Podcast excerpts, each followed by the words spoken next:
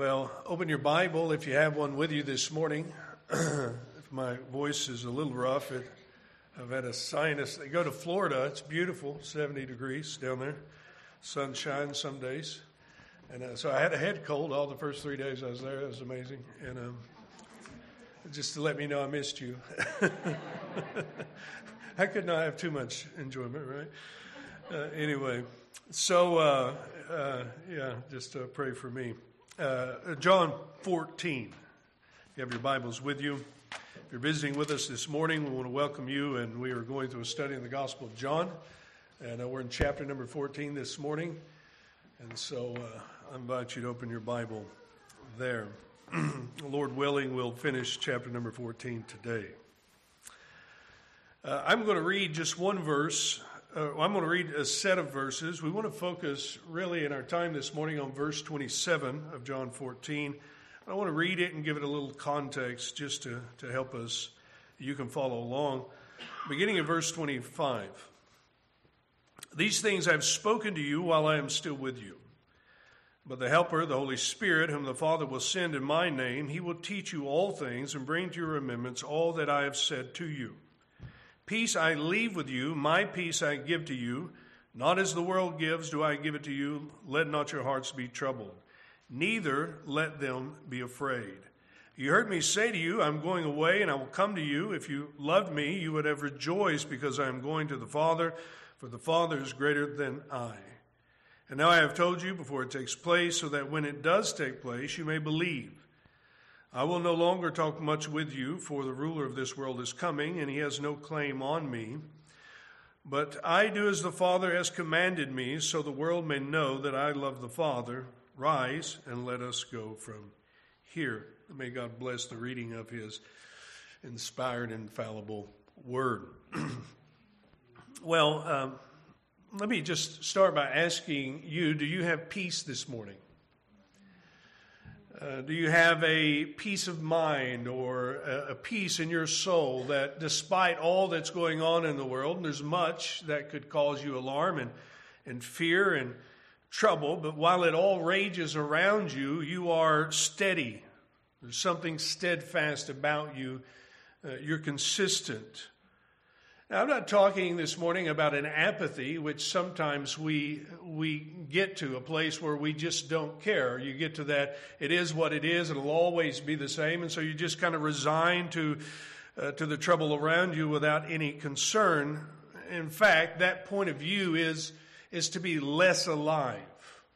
Uh, it is to be less human in how God made us. What I am talking about and what Jesus' promises this morning is is true peace to those who feel, uh, those who perceive the world around him, those who care. Well, peace is often uh, seen in terms of political, in the political sphere. Actually, our current wars going on in the Middle East and Ukraine and Russia bring to mind a statement John MacArthur uh, quotes uh, from a book written back in 1968. Uh, the authors uh, made this statement over the span of 3,500 years of human history, there's only been about 300 of peace, less than 300 with no wars. That's pretty remarkable, isn't it, to think about that? Uh, and you could see why this idea of the messianic kingdom and the messianic age, where there will be no more wars, was such a, an attractive and longed for thing throughout the Bible. Well, we add to the fact of conflict on national levels the onslaught of discord and chaos around us, social media, uh, people fighting and commenting. I, I, don't know. I guess they still do that, don't they? Uh, Christians uh, uh battling, attacking other believers, and it just an, an onslaught of constant uh, fighting and infighting and all that goes on. This fracture in our families some of you feel that more than others, uh, where your relationships are strained at best and, and totally dissolved in some cases, uh, where it's constantly a back and forth. And, and all of that brings us back to this, this kind of desire that we want peace. We want to experience it. We worry about the state of our economy, the choices our children make, or the choices that we make. We, we worry about the disagreement with a person on the other side of the room, or vice versa. And in all of that, it's a wonder any of us got any sleep last night, especially if you can't breathe in your sinuses. Never mind. Uh, there is plenty to live this life stressed filled. And what we want, what we need is peace. But what kind of peace? Well, the Old Testament idea of peace, and, and really in the same regard of what Jesus is mentioning here, peace in the New Testament, is that of shalom. And some of you may have studied that or, or uh, had some uh, reading on that. It, it, doesn't mean just the absence of turmoil or the absence, or the absence of conflict. And that's kind of how we think about peace, isn't it? Some of you were small children, you think about peace, the absence of your child in a safe place, maybe asleep or whatever, but you, you think, I want some quietness, some stillness. That's peace. Uh, and it eludes you like a vapor uh, in some ways. Well, that's not what the Bible means when it talks about peace. There is an idea where we want to be removed from those things that are dangerous or hard or difficult, but the Bible speaks of peace with the addition of a different kind of life, a life that is full, a life of tranquility, a life of security, one of wholeness. A peace in the Bible, uh, whether you go in the New Testament or Old Testament, is a desire to be whole or experience wholeness as, as God's divine blessings uh, given to us. Uh, it is not to be without, but to experience the fullness of what Jesus is offering in peace, namely God's favor and blessing. Now, this morning, as you look at peace, and we'll look at it in verse 27, uh, the Bible talks about peace in the sense of peace with God, peace with your neighbor, peace with one another, peace among nations. Uh, and thirdly, under the category of the experience of peace, peace on the inside, inward peace, a, a kind of calmness of spirit. And I want to look at the first and the last of those categories. That is peace with God and, and that peace that Christ gives us promised in verse number 27. But let me read the verse again for you, uh, for us. He says, Peace I leave with you, my peace I give to you. Not as the world gives do I give to you. Let not your hearts be troubled, neither let them be afraid. What a beautiful promise that Christ has given to his disciples, his followers. Now, that peace that Christ promises here in verse 27 is dependent upon that first and primary peace which Christ has come to secure for us, and that is that is relationally between us and God. You remember, many of you remember Romans 5, the beginning of that. He says we're, we're justified by faith, and therefore we have peace with God, implying that before Christ or before conversion or salvation that you were not at peace with God.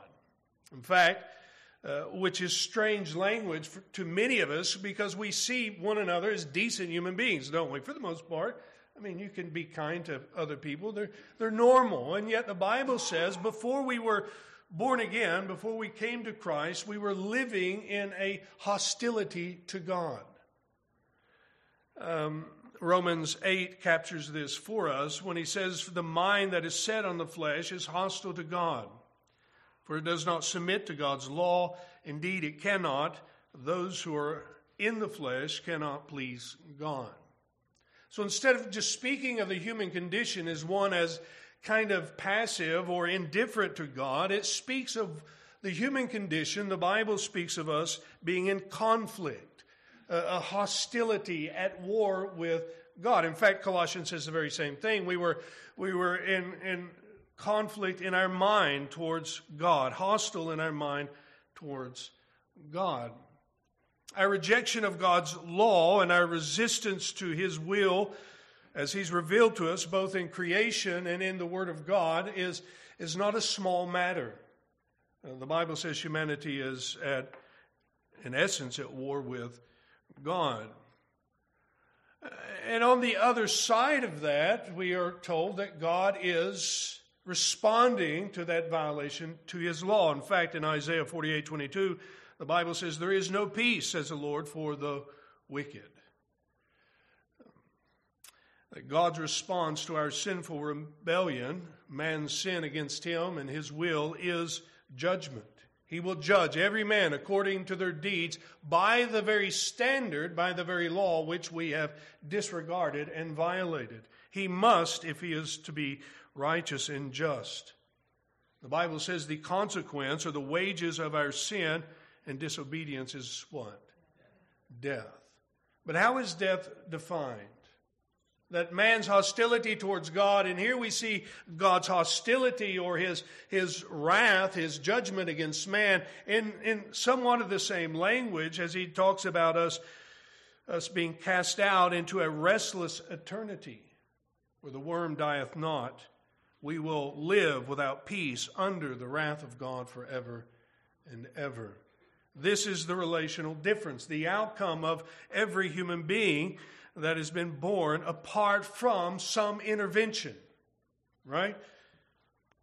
And this outcome is just seen in the symptoms of what we see in our society the violence we do to one another, the murder and the lying, the stealing, the, uh, the fraud, all the things that we do is at, at its very root a manifestation or at the foundation, a manifestation of our, our war with God and God's ways.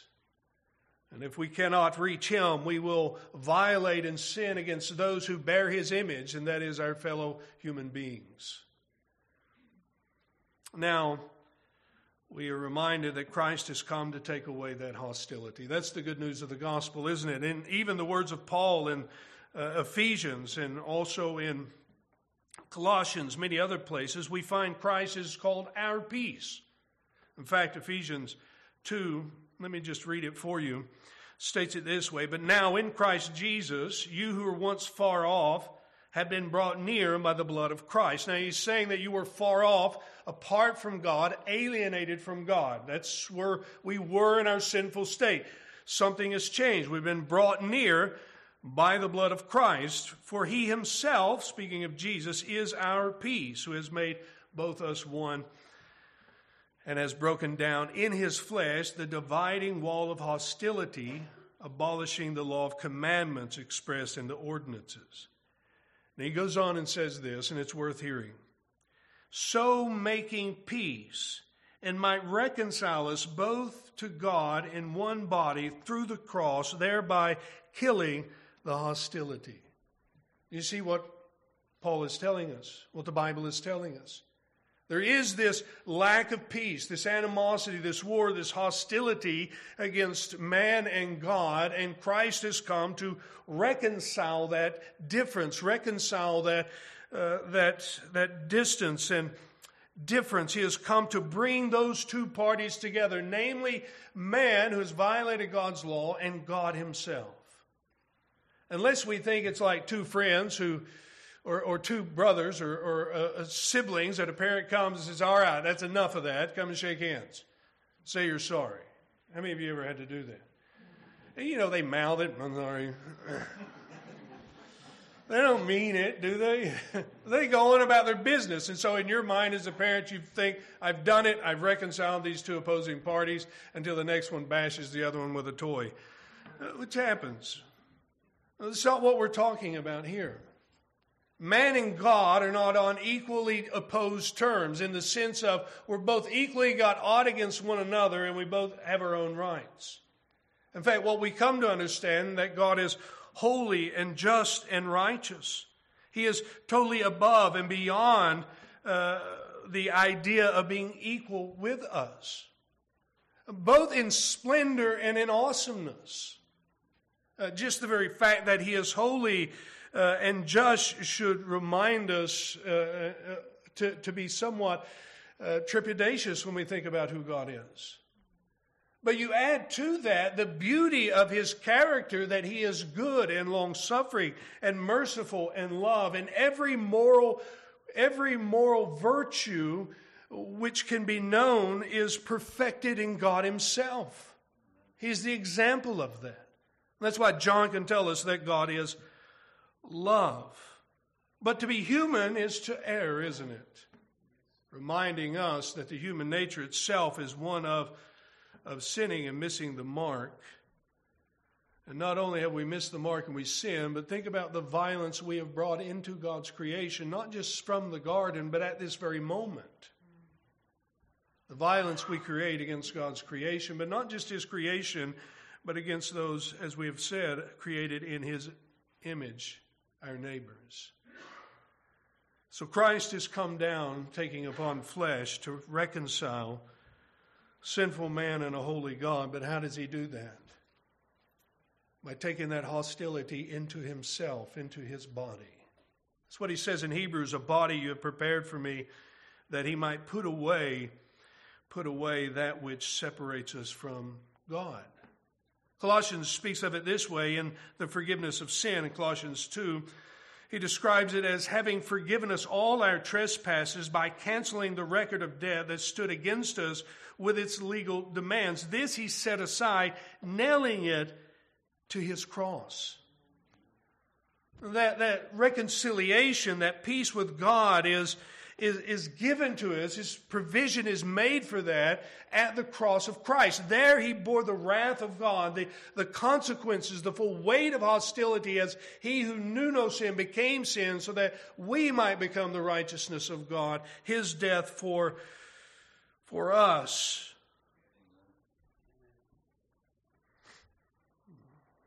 his life for us, our death for him, so that we might be able to stand Uh, in the congregation of the righteous and say, Gone. All of it, done away with, sin, or sin, and the condemnation gone. Don't you like how the psalmist puts it? When he says, As far as the east is from the west, so far does he remove our transgression from us. Psalms 103 12. Isn't that a it's unfathomable when you think about it. You haven't even forgotten about your sin. Have you? That constant nagging sometimes that comes up in your life. I may be the only one. If I am, pray for me because I feel like it's a human condition. And yet the Bible says God will never bring that to account again. It is so removed, so separated that it can never be brought back together because Christ Jesus paid it all. That's what the gospel says, right? done away with, gone, so that we might be brought into fellowship with Him. Fellowship with the Father. Romans 5 1 and 2, that's what he's saying, that, that we might have this peace with God. And some of you may be saying, is it really possible to live with this idea that, that I have peace with God, that all of my sin is, is done away with in Christ? Is it possible that I can have that assurance rooted in what Christ did 2,000 years ago, plus years ago? And I would have to say the Bible says yes. Yes. How do we get that kind of peace? Or back to Romans 5 and 1, right? That we are justified by faith.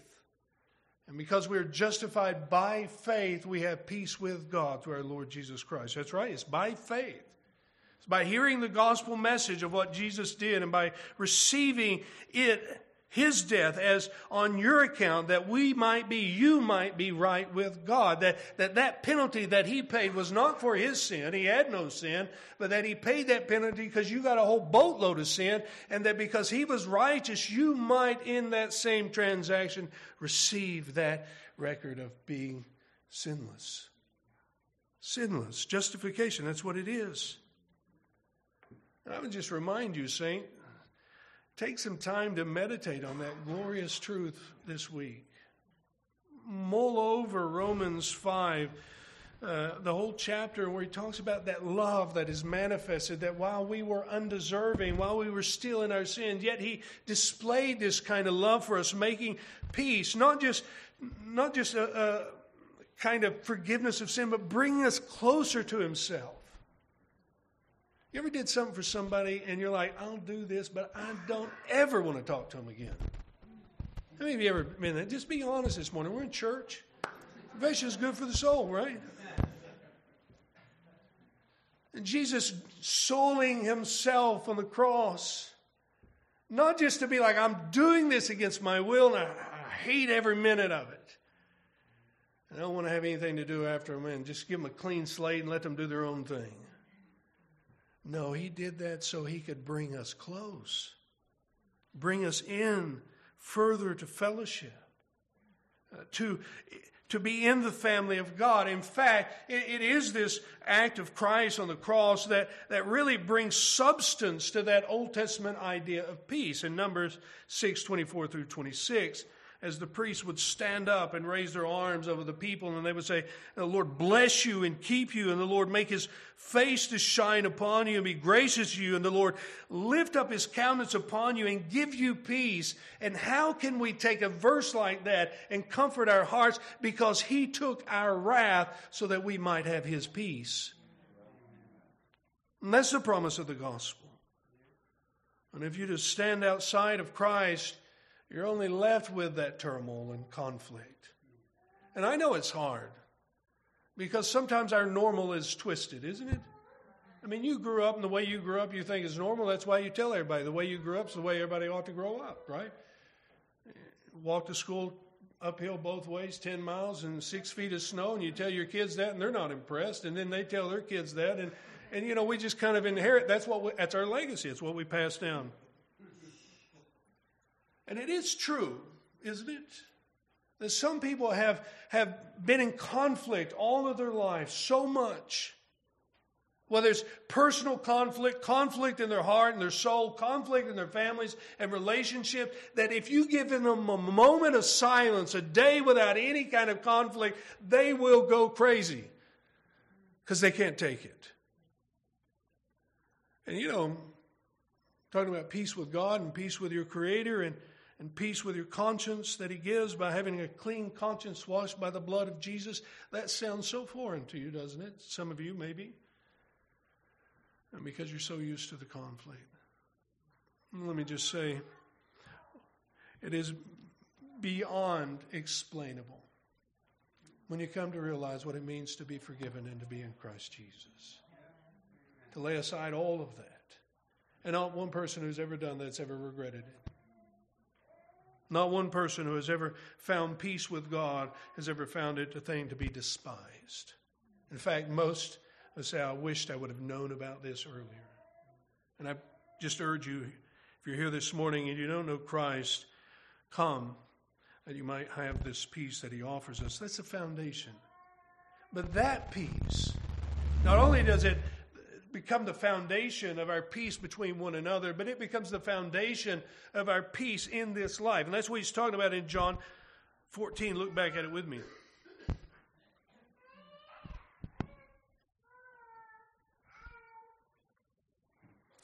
He says, Peace I leave with you, my peace I give to you, not as the world gives, do I give to you. Let not your hearts be troubled, neither let it be afraid. The first part of this in the verse, peace I leave with you, is that of the language of a legal document or a will, a, a legacy. As if Jesus is saying, I'm going away from you, and my will, my last will and testament, is that you have peace. That's what I'm leaving. Um, despite the fact that his disciples had felt confused, they were overwhelmed with everything going on at the moment in this text, with Jesus about to be uh, crucified. He's leaving them and all the news that he told them. He says, This isn't the way that it's going to be. I'm not, you may feel this in the moment that things are just upside down. You don't understand what's going on. But I'm telling you, what I am doing and what I am leaving you is not this. It's not trouble in this fashion. It isn't a spirit or a soul that's turned upside down and, and, and, ran over 14 times. I am giving to you my peace. That's what I'm leaving. I'm leaving you a legacy of peace.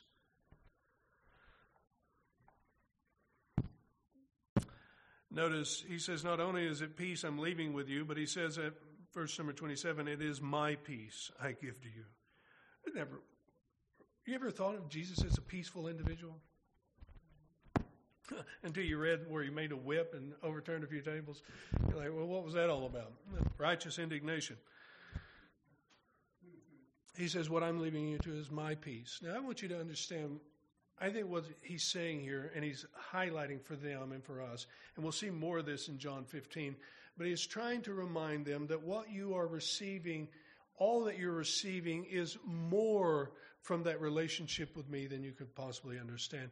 It is my spirit that I'm sending to you. It is my peace that I'm giving to you. The very spirit that walked with Jesus and he did all of his miracles throughout his life is the one he is sending back into the world to comfort the disciples. But also here, the very peace that he possessed, that, that carried him, that was his characteristic, his demeanor in life against all opposition, will be that very same peace and disposition that he gives to us. Don't you find that hard to fathom?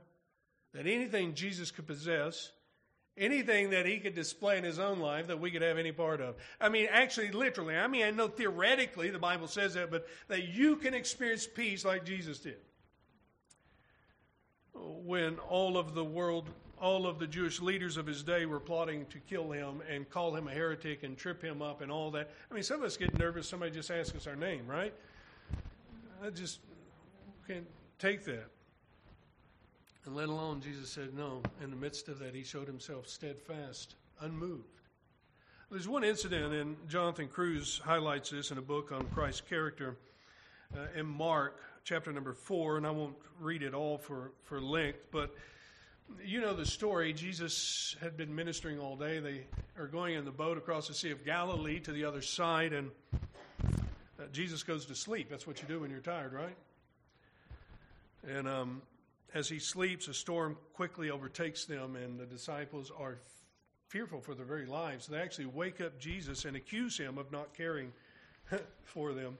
Or if they ever really thought about these things later on, be like, that was stupid. Whose idea was that?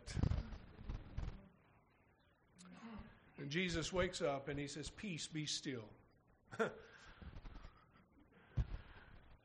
it, it worked, right? it stopped. He says, Peace be still, and the wind ceased, and there was a great calm. But the thing that he said after that is remarkable, isn't it? He said to them, Why are you so afraid? Have you still no faith? They were terrified, but Jesus touches at the heart of where their fear is, and that is a lack of faith. Uh, his calm throughout his ministry reflected his complete trust in the Father's character. The same thing is true for us. Uh, that much of our fearfulness, much of our turmoil in, in soul and spirit is because that lack of faith or not acting upon that faith, not resting in who the Father is. Jesus knew him perfectly, trusted him perfectly, walked this life perfectly. He had peace. He had peace, and he says, It's my peace that I leave with you. Well, isn't that what he teaches us in the Sermon on the Mount as he is trying to teach his disciples how to live this life? Remember your Heavenly Father? Your Heavenly Father over and over, pointing us back to his care for us. That same relationship, that same confidence in the Father is what he says will be given to you, imparted to you through the Holy Spirit, not as the world gives it. What does he mean by that? Well, we know the world knows little uh, about peace other than a good idea. But Jesus' peace is very much different than that. Let me give you a few contrasts here I think might help us. The world's peace is a hope. Not a hope like we speak of biblical hope, a hope like you might win the lottery, hope. What I mean is, it is a wishful expression saying that you tell someone, I hope you have a peaceful day, or I hope you have peace, or whatever, that it is a bad thing, or, or it's automatically uh, evil because a person may or may not be saved. What I'm saying is, in, in the world's way of thinking, even sincere, wishful thinking does not bring about uh, the necessary end. You know what I mean by that? Uh, they, they can say it, they can desire it, yet the world itself has no ability to secure it. In that sense, the world's peace is just a hopeful idea, it is wishful thinking. But Christ says he has come to give us his peace, the peace that he possesses, uh, the peace that he has lived out here on earth. Uh, Not a false hope, not a, not a maybe peace, but a peace that He has secured for us by making peace with God so that we might know that we are the children of God. Christ has not given us peace based upon, uh, based upon uh, this idea of wishful thinking. He's given us peace that is secure. But the second thing we might say about the world's peace is that it is circumstantial. Peace really matters. It just depends on what's going on in your life. Do you got peace? I don't know. Is kids running around hollering and screaming? Well, no. Well, then I've got peace, right? That's kind of how we view peace. The world views peace with what's going on around you. Uh, having the right job or the right spouse or the having the right kids or having the right weather, savings and finances and all the things going your way. That's how we view peace in the world, isn't it? That's what we promise. That's what we strive for. Not that they're bad. You'd have to be insane to strive for the opposite of some of those things, right? Don't go marry the wrong spouse. If you may be the wrong spouse, I don't know, but don't go do all that kind of stuff. What I'm saying is that's the world. It, it, depends on what's going on in your life, but Christ's peace is not like that. His promise is that in this world you'll have tribulation. Isn't that what he promised his followers? So he's not saying, I'm giving you peace, except for when you're going through tribulation. No, even in tribulation, because it says, be of good cheer. What do you mean? I mean, you just said, I'd rather you say, in this world you'll have blessings. Wouldn't you like to hear that? I mean, some of you would. The rest of you are like, I don't know, is it a trick? I quit answering stuff because you asked. No, be of good cheer because I've overcome the world. That in tribulation, Christ's peace is ours. Because our peace in this world is soon removed when disturbance comes, when friendships fall apart, when relationships are in tension, when, when, when people don't do what you want them to do, or when you don't do what you want them to do, or when the world is just, just falling apart around you, peace leaves us. It is dependent upon our circumstances. And we, we've tried this in the world, right? Well, one thing we could do is just let's bolster ourselves through preppy thinking and slogans, right? Don't worry, be what? How many of you really, raise your hand this morning, how many of that really ever helped you? Dave, what do you think? Has that helped you? Paint better? Painting has helped you, I'm sure. you know, a couple of decades ago, we said the way to live this life, the way to succeed, the way to press forward is to think rightly. You, and by thinking rightly, we just mean think positively. Let the negative bounce off of you and, and keep moving forward, right? And that's not what Christ offers us true, sustaining, tried peace in the midst of our circumstances, in the storms of our life, in the middle of persecution, when things are not always right and going sideways, there, there can be, there is a peace that remains, and it is Christ's peace. It was said of the Marian martyrs during 1555, the first one was uh, burned at the stake his name was John Rogers. He uh, assumed he was going to be burnt with another gentleman. He was not. Uh, the guy was burnt later. They wanted to kind of isolate them as they held him in prison under harsh treatment for 18 months as they let him out uh, uh because he would not consent to the Catholic teaching on the Lord's Supper, and that is re sacrificing Christ all over again every time you have the Lord's Supper as they were walking him out and giving him an opportunity to recant so he would not be burned at the stake, uh, he rejected it. And they said, You're a heretic. And he told the guy that told him that, Well, you'll be uh, called a heretic on the day of judgment, which is far worse, by the way. And they let him out. And one of the onlookers said it looked like he was going to a wedding instead of his own death. So moving was the scene that the crowd were cheering him on, and children were cheering him on to stay true and stay faithful. As he was tied to the, the pole and they lit the, uh, the fire and it, it, was coming up around his legs, the account says, and it's probably found in Foxe's Book of Martyrs if you read it, that he, he reached out his hands as if he was washing them in the fire and then lifted them into heaven and held them until he died. Uh, sealing in his blood what he preached his life with his life and his lips in this life. That is not normal. that is a supernatural grace worked in his life. That is a peace that passes all understanding. And you may say, well, he's a martyr, and look at what he was facing. What I'm telling you, the same God, same Holy Spirit working in him is the same one working in your life. The same blessings secured for us by Jesus Christ are the same blessings that are yours in Jesus Christ through that same Spirit. If he, if he can secure us in the greatest moments of our life, can he not? Is it too small of a thing to help us in the smaller ones? Thirdly, I would say this the world's peace is temporary, it does not remain. We saw that just recently in a ceasefire for six days, and it couldn't even hold, right? In, uh, in Israel, between Israel and. It is temporary, but the peace that Christ gives us is eternal. You and I need that kind of peace. We need that in our hearts. We need that in our souls. We need that experience, that peace of mind that comes with knowing not only that we are right with God, but that He is with us and guiding us and caring for us. Well, let me just ask you a few questions here and may help us. How does this work in our life, and how come, Christian, you don't experience it? You ever been there? The Bible gives you these great teachings and says these great things, and that is awesome.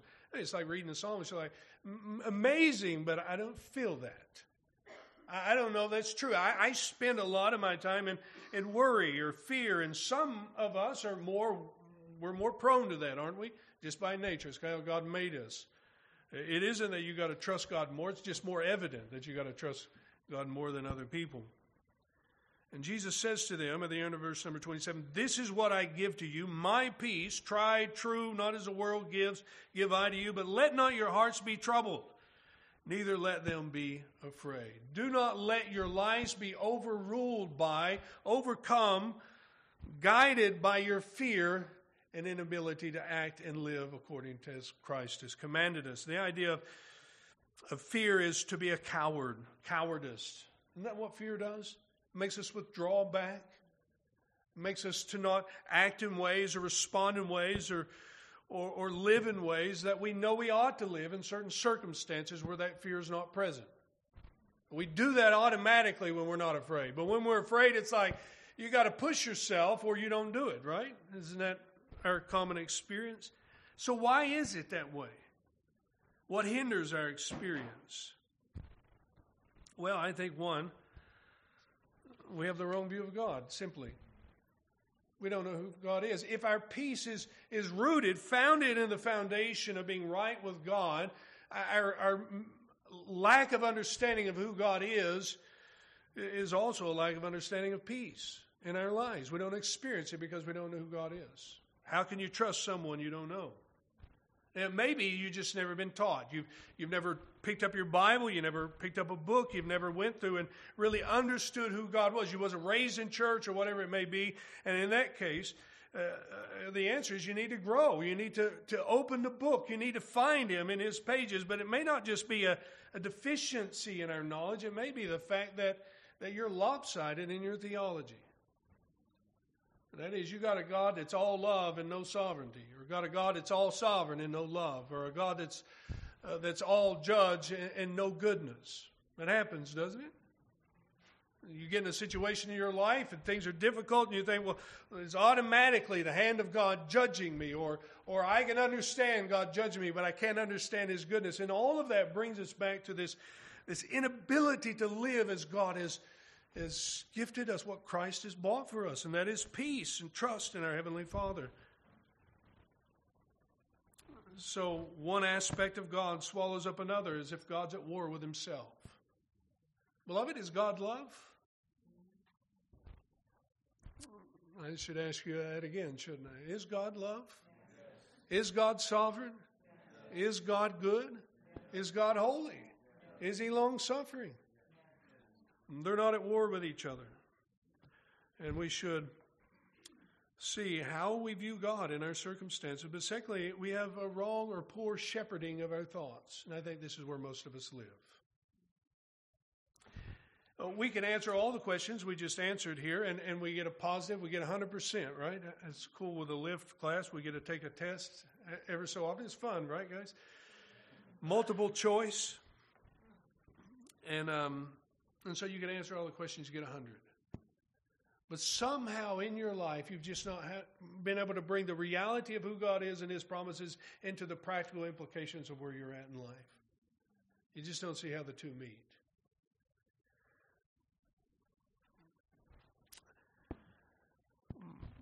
But other times, maybe it isn't the fact that you don't see how they meet. You, you just haven't reminded yourself of these things you already know. Isn't that what Romans 12, 1 and 2 is all about? That by the renewing of our mind, we fight against the mold of this world. We bring back to our remembrance what we have been taught and what we have learned. Turn with me to Philippians 4, just a moment.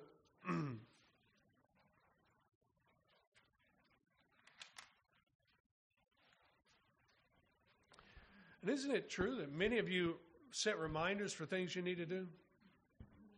We do all the time. I mean, uh, Alexa's great, right? Alexa and and Siri and all that stuff. You just tell it, and it just reminds you. You don't even have to put it in your phone anymore. Write it on a paper calendar. What's that? You know. And um, but we need reminders, but we also need in the Christian life too, don't we? Paul brings us back to that in uh, chapter number four. Let me just read beginning verse number six and seven.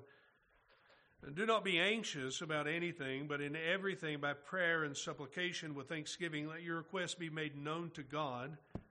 And the peace of God, which surpasses all understanding, will guard your hearts and your minds in Christ Jesus. Now, isn't that a beautiful verse? What does he say? Pray. Things are tough. Pray. Hard, difficult, the world around you, all that stuff. Pray, give thanks to God, take it to the Lord. There's a song, and I don't know exactly uh, the name of it, but it says, What needless pain we bear because we do not take everything to the Lord in prayer. Now, what is he saying here in verse number six? Well, he's instructing us how to deal with the world and how to deal with anxiety, not to let it overrun us. But he's also saying something else, isn't he? He's implying that this is faith in action. This is our faith, that which uh, we come to understand and know about God, reaching up to God, His promises in the middle of things that are difficult and heavy and, and too much for us to bear in the moment. He's saying, don't just let it weigh on you in that sense and be overwhelmed by it. Rule your life. Rather, by faith, grab God, take it to God, go to God who loves you, has given his son for you. How will he not sustain you in this as well? Pray and give thanks to God. Worship God. Come to him uh, that you might find that need and help or help in that time of need. Not just to stop under the trials, ignore them, and ignore the pain and the whirlwind of things going on around us and just succumb to the fear. It's not easy, is it? Is that easy? Well, no, it isn't easy, but that's what he's saying. Take it to God. That's how we live this life. But he says, because of that, he follows the peace of God. That's what we're talking about, right?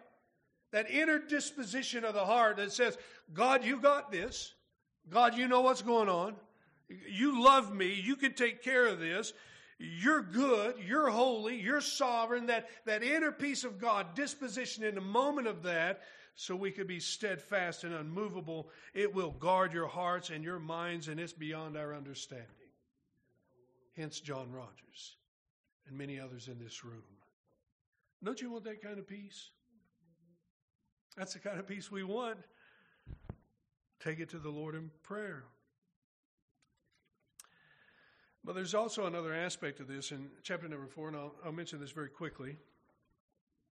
A friend of mine used to use this language of, uh, he was trying to preach a sermon. He says, and he told me the title. He said, I'm preaching a sermon called Garbage In, Garbage Out. And I said, Where'd you ever find that in the Bible? Anyway, uh, I think it's in a computer manual. I'm not sure. he brought me to uh, Philippians 4, and it is noteworthy, isn't it? Because we don't only need to be reminded through the, through the access of prayer and taking to God and the promises He's given to us. Uh, sometimes our greatest problem in finding peace is because we have surrounded ourselves and we've taken in so much conflict and, and so much uh, division, so much stuff around us that, that our minds don't even know where to find peace and what to think of. You ever find that the case? The complete consumption of uh, uh, of media uh, of all sorts. And, and boy, this is a doozy of a year for this, right? Everywhere you turn, it's all negative. It's all horrible. The, the world's burning down. There may be some truth to all of that. But if that's all you take in in your life, that's all you consume, that's all you're, you're, you're setting in front of your eyes, that will guide and, and that will manifest itself in the way you think and live this life. You will be a basket case. And some of us, I'll put us in the, plural, uh, some of us, our greatest problem is that's all we're taking in. I think it's Zig Ziglar who said once, whoever thought you'd quote him, but Zig Ziglar, who said once he used to wake up in the morning every morning, he'd read his Bible and he'd read the newspaper so he could see what both sides were doing for the day. And I think, I, I just thought that was brilliant. That's what we need to do. I know you got to stay in tune with what's going on in the world around you. Do that, but don't do it in neglect or, or out of proportion to what you're taking in of God's Word, or you will not have peace. Why? Because all you've thought of and all you've you've set before your eyes, you're, and I'd say that goes with entertainment and anything else like that. Surround yourself with godly music and and and other things that might help you to temper uh, temper you and guide you he says at the end of Philippians 4 finally, brothers, whatever is true, whatever is honorable, whatever is just, whatever is pure, whatever is lovely, whatever is commendable, if there is any excellence, there is any worthy of praise, think about these things. Right? You want peace? Take it to the Lord. Trust your Heavenly Father and set before your eyes those things that are pure and true and good and holy. Lastly, and very, very quickly, Uh, you will not have peace if you live contrary to the will of God for your life. If you're living in sin, live in, in opposition to God's revealed will to your life, you will not have peace at all. The Spirit of God takes away our comfort, doesn't He, and our joy in times of discipline. That's what David said in Psalms 52 when he said, My sin is ever before me, and restore the joy of your salvation, implying that in his sinful, unrepentant state, that God was working him over. How many of you ever been worked over by God? It's not fun, is it? I wouldn't call that a time of peace, would you? And it's meant to be that way. Because the Spirit of God is jealous. God is jealous for us in our obedience and our likeness to Christ. And and so he is conforming us to the image of Christ. And in times of discipline, he removes away those, those comforts that we have, that joy, that peace, so that we may, that we may know the danger of our sin. And not only the danger of our sin, but let me just say, if you if you're living in disobedience at this very moment, and it doesn't bother you at all, I, I think one Puritan writer put it this way, and I thought it was so interesting. He said, "There is a greater danger than being uh, in turmoil in this world. And that is being at peace with sin and being at peace in sin. Uh, and I think he's right. The Spirit of God who loves you, God who, who sent his Son to die for you, and Christ who has claimed you as his own. Uh, as he works in your life, he will not rest until we are fully completely sanctified in His presence. In those seasons in our life where we go astray, where we sin, God brings us back together in those loving bruises of a father or a shepherd, which is meant to lead us uh, back to walking in fellowship with Him. Not to lose our salvation, but it is a manifestation of our salvation. Amen? So Christ says, My peace I give to you. It's your peace this morning, church. It's a peace that He offers to you, a peace not like the world that He offers, so that we may not live in fear despite all that goes on around us. It's unshakable, undeniable, and unexplainable. Uh, do you have it? Do you have that peace that Christ offers? Pray with me. Heavenly Father, we thank you for this morning that we can gather together. Thank you for your goodness and your grace to us. Wow. Think sending Jesus into the world to take away hostility, and, and that sounds very clinical in some ways, uh, like words on a page and, and ideas in our minds, but we don't fully know the depths of the the beauty and magnitude of what that means. And Father, I pray, would you, through the gracious work of the Holy Spirit, open our eyes to that this week, remind us of those things, loved uh, beyond degree. And, Lord, I pray that you would uh, remind us, give us that peace, help us to walk in it as we trust you, walk in peace with one another. In Jesus' name, amen.